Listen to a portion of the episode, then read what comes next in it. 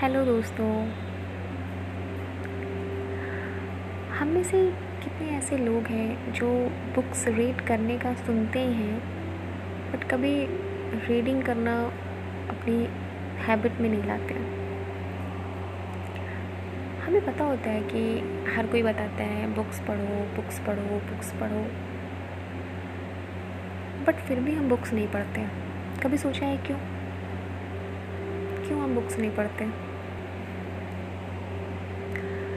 हम बुक्स इसलिए नहीं पढ़ते हैं क्योंकि हम बचपन से टेक्स्ट बुक पढ़ते आते हैं।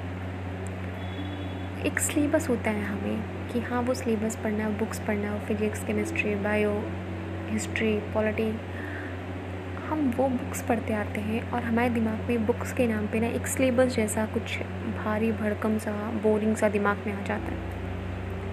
हमें ऐसा लगता है कि बुक्स रीड करने का मतलब ही कुछ ऐसा ही है।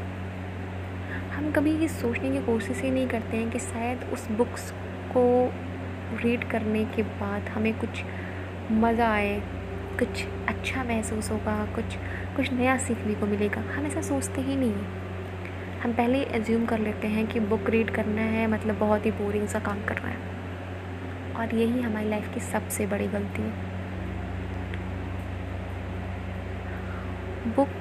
रीड करके आपको इतना नॉलेज मिल सकता है जितना शायद आपको कई सालों में ना मिल पाए।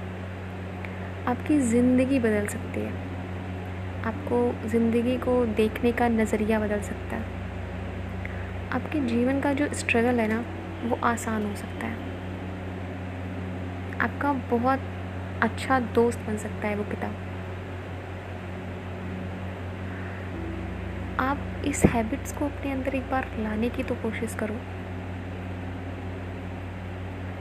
आपको बुक्स रीडिंग से ना प्यार हो जाएगा। आपको बहुत कुछ सीखने को मिलता है वहाँ पे।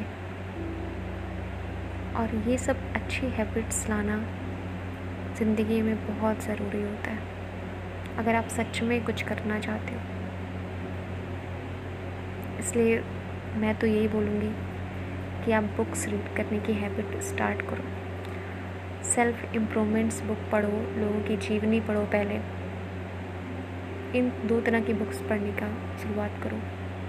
अगर बहुत बोरिंग लग रहा है तो आप कॉमेडी बुक्स या बुक्स पढ़ सकते हो। बट फिर भी खुद को इम्प्रूव करना है तो मैं बोलूँगी कि आप ऐसी बुक्स पढ़ना शुरू करो।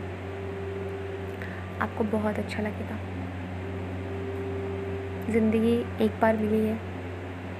तो इसे बेहतर बनाने की कोशिश तो करना चाहिए ना। तो फिर करते हैं। एक कोशिश खुद को कल से बेहतर बनाने की। Thank you